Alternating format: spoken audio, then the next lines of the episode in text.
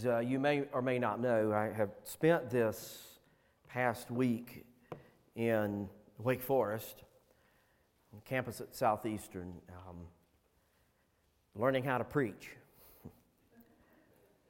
and I stayed overnight in a, in a hotel right outside of campus. And I go to bed early because I wanted to be rested up for my day. And about 1:30 a.m. in the morning, this fire alarm goes off. And I jump out of bed, you know, wondering what's going on and I'm sitting there under the fire alarm in my room waiting for it to shut off. Maybe this is a false alarm. And it kept on and on. So I look out in the hallway and I see heads coming out, looking out in the hallway, and go back in. I gave it a few more seconds and waited, and the alarm kept going. So I stuck my head back out, and there again was folks looking down the hallway and, and ducked back in. And I thought to myself, if there was really a fire, we would be in trouble because nobody was taking it serious. So I said, you know what? I think I'm going to I think I'm going to go head on down just in case. So I went in, I grabbed my wallet, I grabbed my little bit of change. I said, well, at least I can grab a drink on the way down. Maybe, maybe the fire alarm will shut off and, and then I could, you know, come back, get a drink going back up to my room. And I went downstairs in the lobby and outside the door, and there was people everywhere standing around just just kind of moseying on through the parking lot and through the and through the lobby and i thought to myself again if if this is the attitude, if this was a real fire, we would be in trouble. Now, before I walked out of my room, I looked out my window and I saw a swimming pool. So I said, Well, at least if there is a fire, I can break out the window and jump in the swimming pool. This is going through my mind. I thought to myself, there was an alarm that went off, and it went off for probably, I would say, at least 10, 15, 20 minutes going on and on. And if there was a real uh, alarm, if there was a real threat, we would, we'd be in trouble and I'm standing there outside of the entrance uh, of the hotel, and I'm standing, and two big fire trucks come in. These guys come in with full gear on, uh, axes in hand, fire extinguishers in hand. I mean, they're dressed in gear from head to toe. They spent a little time inside and came back out and told everybody that they can go to their room. And in that moment, I was like, Lord, there has got to be something here that you're trying to teach. There's got to be something here that you're trying to teach. And so I'm driving back and I'm like, well, and I thought to myself, every day and every week, somebody in the world hears God's word raised, preached, and taught in some capacity. Every Sunday, we come and we sit and we hear God's word. We learn God's word in our classrooms. We learn our, the Word of God in small groups or whatever it might be. And to some degree and in some way, I believe that we are like those folks who do not sense an urgency in God's Word and we, we mope around getting from place to place. All of us, self included, as if the Word of God is not raising a flag, a warning for us. So that's going to be my challenge this morning to hear the urgency every time God's word is distributed, every time God's word is preached and taught, there is urgency. God did not inspire the writers to write out this word just for us to take it lightly. Amen. He did not inspire people not only to write the word, but then to die for the distribution of the written word of God so that we could sit here comfortably, go to our homes, and never internalize the word of the Lord. And so today I want to raise a flag, I want to raise an alarm. I want you to hear the urgency in the message today. If we don't hear anything else, I want you to hear the urgency of the message today because we have an awesome responsibility to work through God's Word together today. And so we're going to finish out the second chapter of the book of Acts. I want to raise an alarm, I'm going to raise a flag. Today's sermon will be taken from verses 42 through 47 that is entitled True Fellowship. What does it mean for a body of Christ to have true, genuine fellowship? Well, I hope that you'll give me just a few moments to try to unpack a couple of different ways into how we can display and enjoy true fellowship together. I believe that God has saved us as His people to have true communion and fellowship together. And I'll go ahead and say this at the onset, at the beginning there is no such thing as a lone, a lone ranger Christian. You probably heard that said before. But we need, we learn in community. Can a Christian be a Christian in isolation? Sure. But we learn and we grow in community. We learn and grow with one another. And so I will raise the alarm. We need true fellowship amongst our body today. So I'll ask you, would you stand with me as we read from chapter 2, verse 42 in the book of Acts? And the word of the Lord said, and they devoted themselves to the apostles' teaching and the fellowship, to the breaking of bread and to prayers. And an awe came upon every soul, and many wonders and signs were being done through the apostles. And all who believed were together, and they had all things in common. They were selling their possessions and their belongings and distributing the proceeds to all as any that had need. And day by day, attending the temple breaking bread in their homes. Together they received their food with gladness and with generous hearts, praising God, having favor with all people. And the Lord added to their number day by day those who were being saved. Let's pray together. Father, we are thankful for this word. Father, we are grateful that you've called us together in community and you have given us the special bond together by your Holy Spirit. You have grafted us and bonded us together to grow together in our faith, to be on mission for you, to enjoy one another's company and fellowship, to love on one another, Father. And so today I pray that you would help me, God, as I navigate through this word to exhibit true fellowship and how we might see true fellowship and encourage one another towards it. Father, if there's one here today doesn't have the true fellowship that is in Christ Jesus as Lord, who doesn't know you as Lord, I pray, God, that you would save that person today according to your grace and mercy. Father, and the church would be edified and strengthened today through this word that you have put before us. In Jesus' name, amen. If you will, please be seated. Now, as I read these verses, I cannot help but to mark some indicators of true change that occurs. I'm just old fashioned, I believe, when a person comes to know Jesus, that they have changes in their life. The Bible says that we are new creatures, new creations. There's a newness about it, a newness in our step. And so I believe that as we become believers and we are changed by the supernatural power of the Holy Spirit, that there is an indication of change in our life. We cannot be the same old person that we were. Although we have those struggles from now, uh, now and again, but we ought to be ultimately a new person in Jesus. But there are certain actions, I believe, that are taken in the early church that points towards genuine faith in Jesus and true love for one another. And in the moments that we have together, that is going to be my challenge is to point out these actions and then to issue for us a challenge as to uh, follow suit. I, would like to frame for you an 80 second snapshot. And so if you want to if you want to take time, you can hold me accountable if you will. And eight, I timed this. So 80 second snapshot of where we've been so far. Here we go. The apostles and the disciples were awaiting the promise of the Holy Spirit, waiting in the upper room for the giving of the Holy Spirit. They awaited the promise in this upper room. They were to gather in one place in unity. They were praying together and having genuine fellowship together. And all of a sudden, there was a sound of a mighty rushing wind that swept through the whole place. And the Holy Spirit fell down on those faithful recipients there. They began to speak in unknown tongues or foreign languages. And an amazing event happened.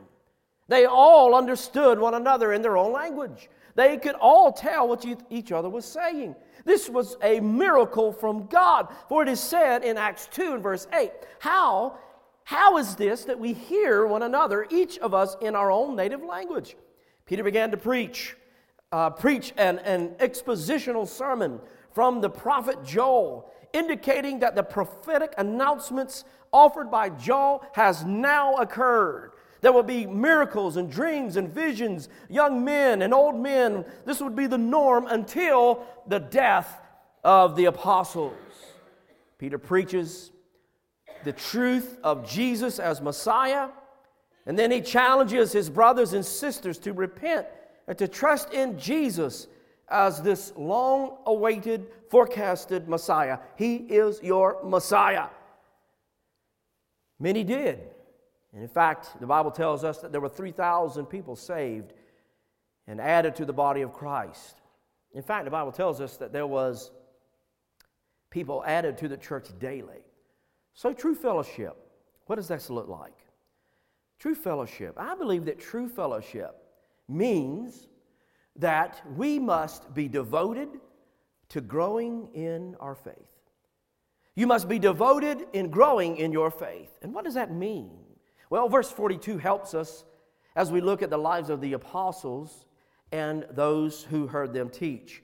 They, that is the early church, those who were recipients of the supernatural saving grace and power of God, they devoted themselves to the apostles' teaching and fellowship and the breaking of bread and of prayers. So let's, uh, let's think about those. They devoted to the teaching, fellowship, breaking of bread, and prayers. Those are four tangible things that they did together.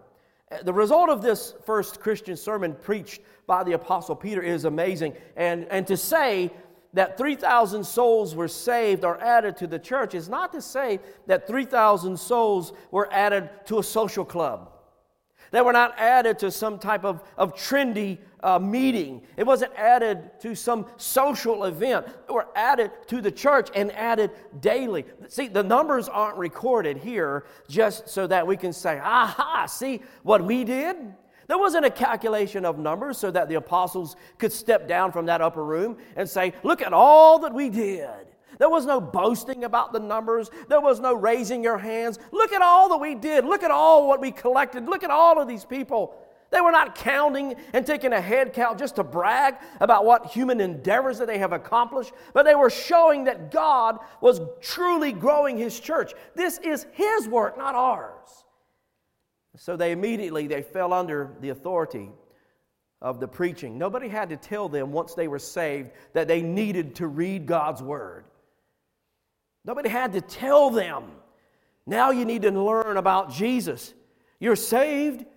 Nobody had to tell them you need to navigate through the Word. You need some biblical intake, young man or young woman. They fell under, they immediately fell under the authority of the preaching and teaching of God's Word as if it was life changing, as if the Apostle Peter was raising a flag, raising an alert. Pay attention. It's Jesus whom you crucified is Messiah. Now, the wording of this, they devoted themselves, can be understood is that they attended constantly upon it. That means they met every day.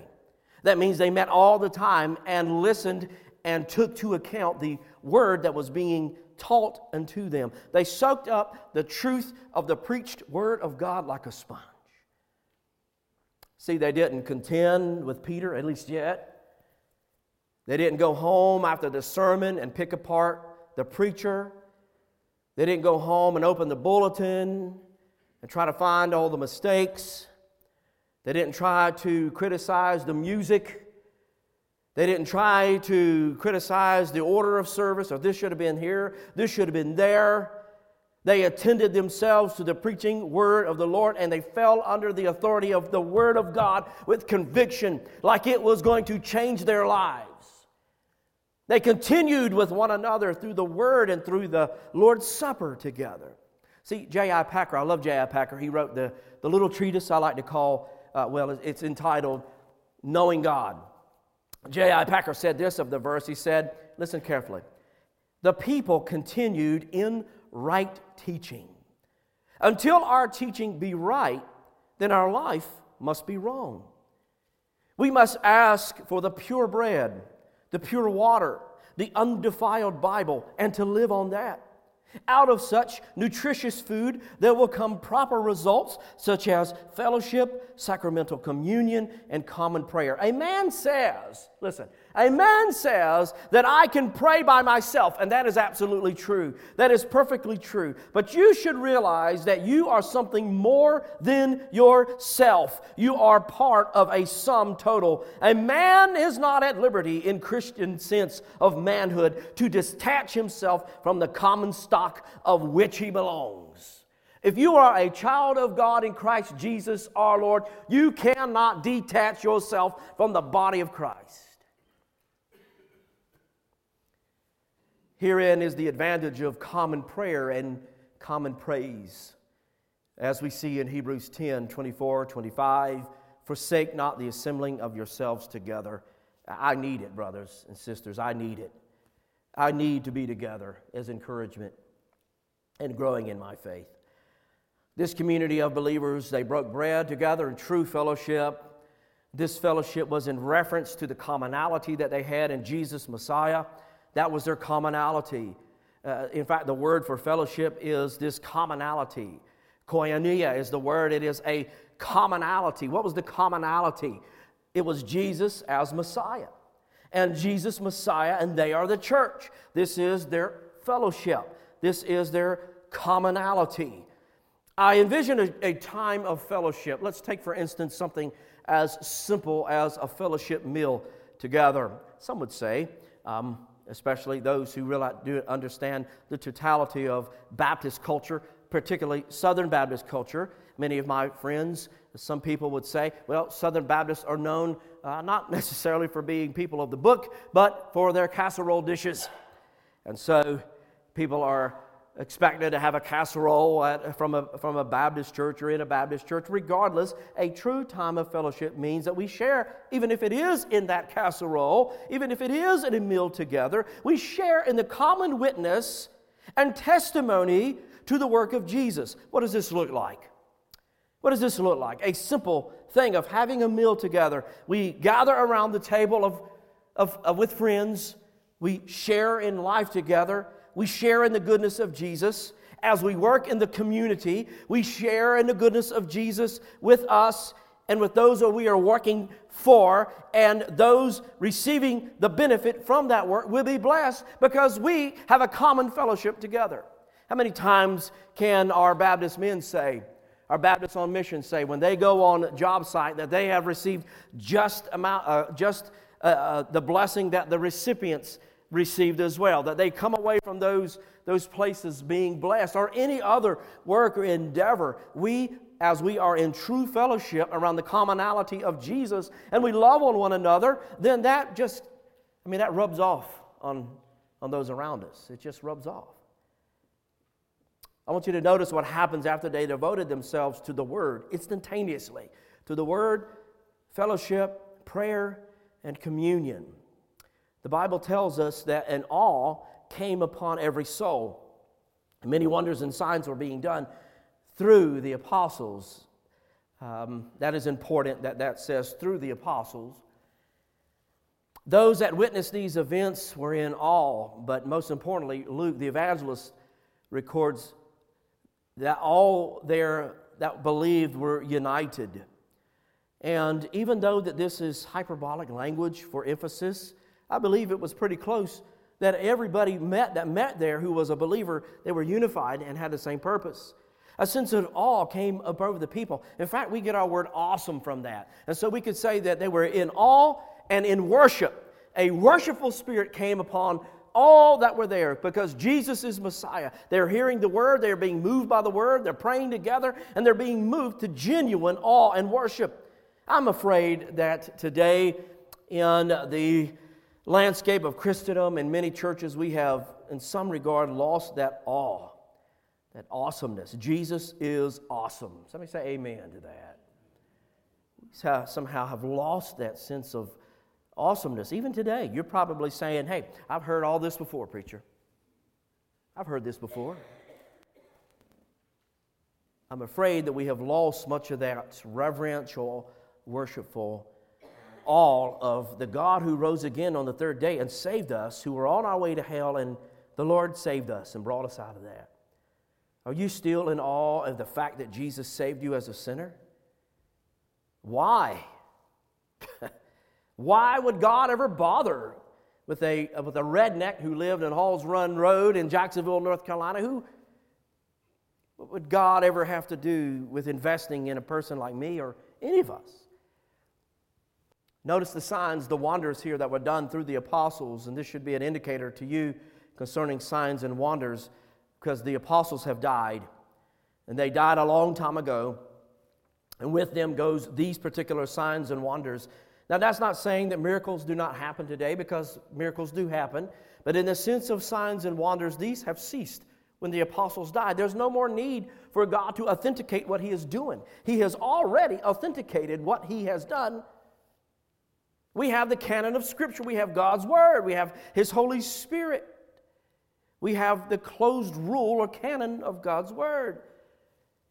So let's tie this together before we move on to the second factor of true fellowship.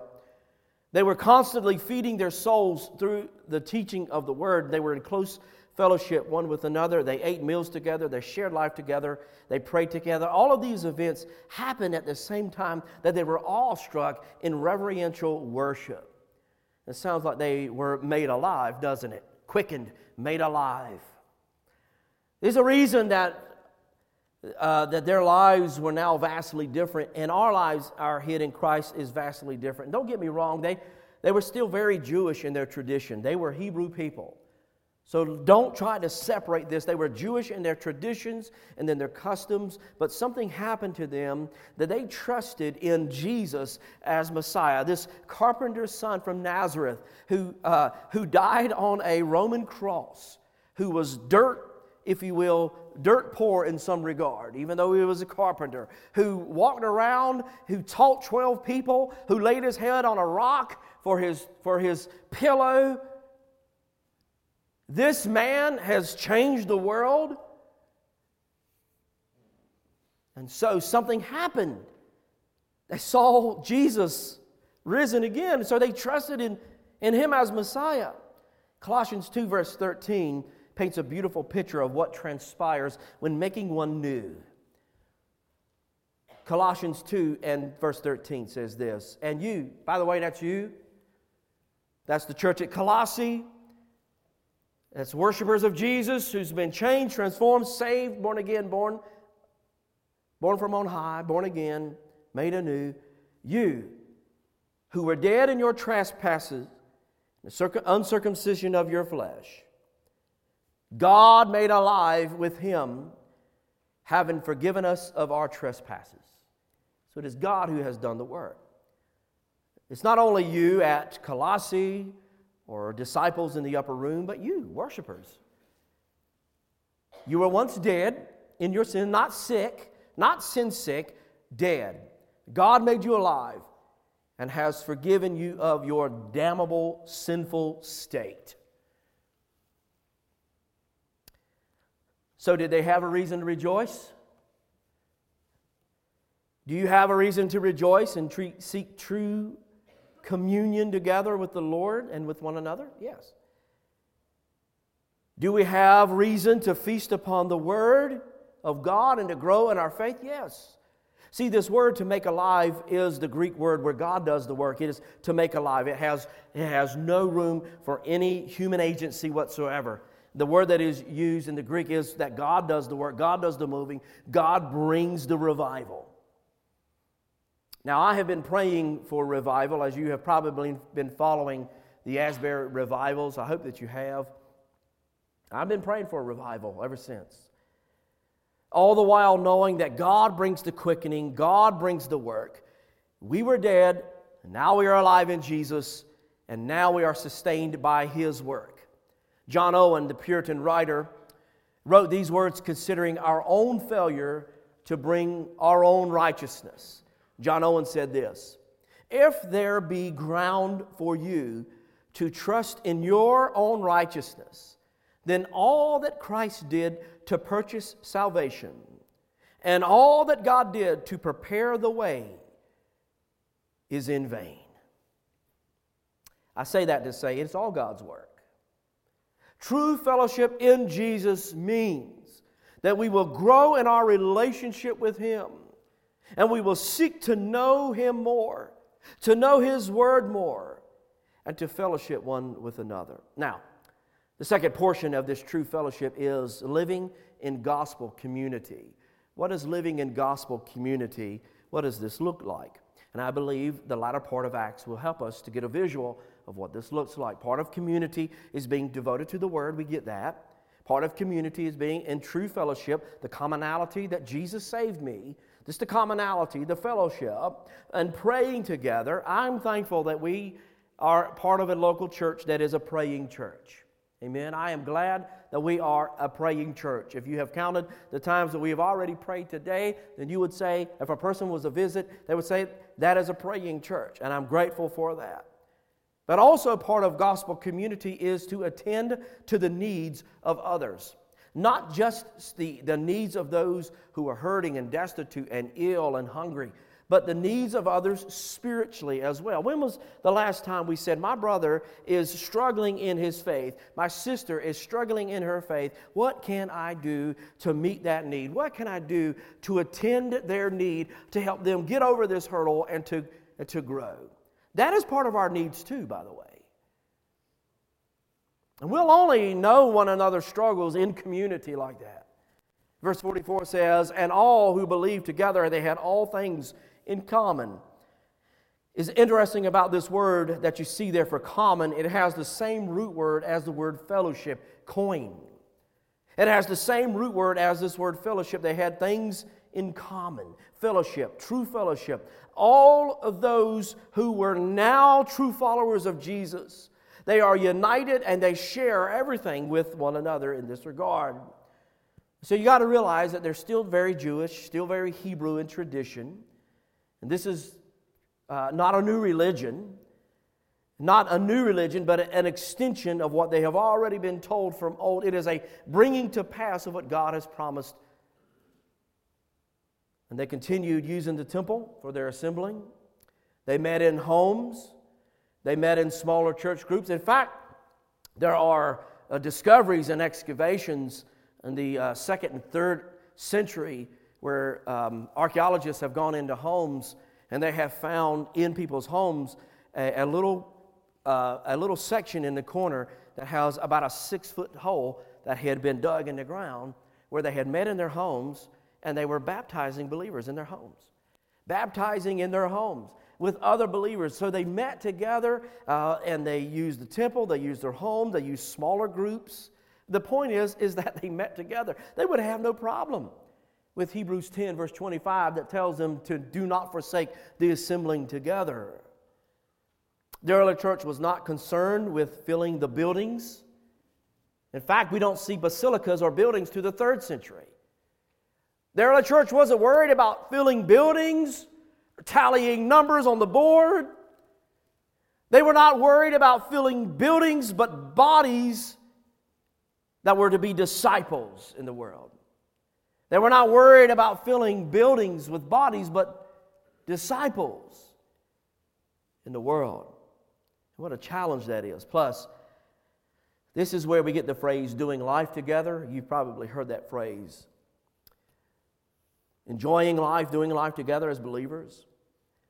Now, how are they sharing with each other? They were selling their possessions and belongings and distri- uh, distributing all the proceeds that they had to all and any who had need. And, and this is what they did because this is what they had. This is what they had on hand. The Bible says that they were selling their possessions and supplying the needs to those who were in absolute desperation, who were in, who were in need. Now, this is not socialism, this is not communism. This is people seeing a need and, and meeting those needs because the love of Jesus compelled them to do so. So, one of my first years in, in the college at Southeastern was uh, in, a, in a church history class. And we had a, a, guy in that class who we always would call that guy. That guy who, who knew all the answers, who would even raise his hand and poise the questions in such a way to let the professor and everybody know they know a little bit about the topic. So, anyway, he raises his hands. He says, Well, um, Dr. Finn, uh, he says, is um, this the first time that we see socialism in the Bible? And you could hear a pin drop. Because after that point, the professor kind of let him have a, a little bit of, uh, uh, of a snarky remark and, and told him the very thing that I'm about to tell you, which is the early church gave out of the charity of their own heart. They gave because they were compelled by the love of Jesus. They were not forced to do it. So it doesn't capture the flavor of socialism or communism or whatever you want to call it. I would just say this is simple gospel community. They give because the love of Christ compelled them to do so. So let's try to compare this practice with a common practice today to say that this is a form of socialism or something like that. It would be like this we get ready to pass the plate around, our deacons come and they grab the plate and they pass around the offering plate and they stop at every single person and they slap your hand if you don't give to the offering plate. Or they force you to give or they force you to put in. That is not giving in charitably or generously, but it is forcing themselves and that is not what we see at all. They gave because of the newfound joys of Jesus, Messiah. What is more amazing than this is day by day they met, attended the temple, they worshiped together, broke bread together, communed in their home, and they received their food with glad and generous hearts. The early church met every day. Now I probably do not need to mention the neglect on all of us. Sometimes, just if we call it what it is, laziness when it comes to meeting together for worship or to do life together as believers. Sometimes we just get in a, we get in a, a, a funk, if you will. We get in a rut. The early church was hungry to meet together. They have had a life change. And it was hard for them to get it. They were hungry, and, and we have we have issue and patience meeting together once or twice a week, and they met every day. I don't want to sound legalistic. I hope I don't sound legalistic. I, I don't want to place a law upon a person that says that you must be here every single time the doors are open and be here at every single event. I'm not saying that at all, but there should be a hunger and a desire to be around God's people and to learn and to grow together. I, I do know this, though, that there is a desire to be around God's people, to fellowship together. When we, when we have genuinely have had an encounter with the living God, there is something that is different. If we are grafted into the body of Christ by the Holy Spirit, we are naturally going to want to spend time with the church. As J.I. Packer said, it's just an unnatural thing for Christ followers to be detached from the body. We are naturally going to want to spend time with one another. But I want you to listen what they did as they fellowshiped, as they communed together, as they broke bread together, as they prayed together as they searched the scriptures together, they praised God. Look at verse 47. Praising God. I wish we could get back to that place of praising God in some freedom. Or if my brothers and sisters in here today want to raise their hand, if they want to say amen, that they're free to do that without feeling constrained or feeling as if their hands are tied by some preference or that somebody's going to whip around and look at you. Listen, I don't care. I raise my hand and say, Praise God. I thank Him for my salvation every day. I thank God for what He has done for me and my family and for this church. I thank Him for what He's done in, in the community, for building His kingdom together. In spite of our own um, toxic preferences, sometimes that we grab a hold, God has grown His body in spite of our own selfishness. And so, praise God. They were having favor with all people, and the Lord added to their number day by day. I want to see that. I want to see that. And sometimes I think we get caught up on inviting people to church as opposed to inviting people to Jesus. They're not going to care about coming to church if they don't know Christ. They're not going to care about sitting under a sermon. A sermon seems like foolishness to somebody who doesn't know Christ. They don't, they don't care one bit about what I say from Acts 2. They don't care one bit. We need to invite people to Christ, and fellowship will follow. And the Lord added to his church day by day. They had a good reputation with people, even though they were in a time when the church was, I believe, at its most pristine before sinfulness, before idolatry leaked in and had time to fester, before the old flesh began to rise up, before the church was known as hypocrites. They had favor with all people. It gave them an avenue for the gospel. We need to return to those days when we have an avenue, a catalyst, a foothold, if you will, to share our faith with other people without them saying, There's hypocrites over there. And yes, I agree, there's hypocrites. There's hypocrites in every walk of life, but it doesn't mean that we have to live in that stereotype, does it?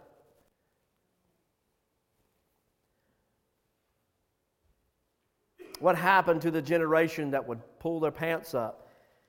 You know, in my neck of the wood, we would say, we pull your britches up march forward with the good news, whatever the cost. What happened to the generation? Well, listen, what happened to the generation that would serve Jesus no matter the cost? And I'll share with you a little secret. What happened to the generation? You are in this room.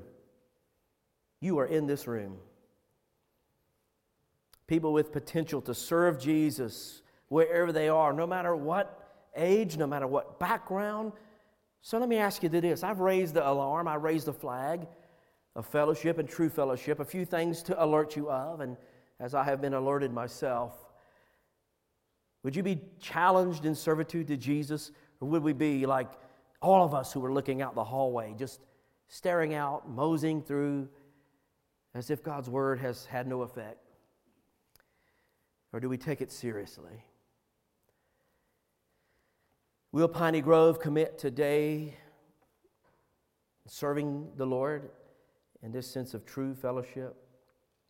Now, because they were together, there was an allure to those that called Christ ones. And God added to the church daily. H.W. Beecher said this that there ought to be an atmosphere in every Christian church that a man going there and setting for two hours should take the contagion of heaven and carry home a fire to kindle the altar from whence he came. What I'm saying is this when we leave this place today, will people know that you have been in the presence of the Lord and in the presence of other believers? Are we, as the body of believers, exhibiting true fellowship and are we living in gospel community? Are we devoting ourselves to the preaching and teaching of the word and growing in it and, and iron sharpening iron? Are we fellowshipping in this regard? Are we breaking bread together and doing life together? Or are we in life having our own thing in our own individual lane? After the resurrection, the early church was in close harmony. They had the same vision to worship Jesus, to spread the good news throughout all the world. And that vision hasn't changed. That vision has not changed. So I have raised a bit of an alarm, a bit of an alert for you and I today to say, Lord, I, I want to be in true fellowship. Forgive me, Father, for, and I've been there for my complacency. I understand. I'm going through life without any thought intentional towards the gospel. I've been there, going through the motions. Maybe that's you today. Maybe even this morning you're like, well, begrudgingly, let's go to church. I'm hopeful that you have been shaped and transformed and touched by the word this morning. If that's you, I'll ask you, if you will, come and pray with me before you leave.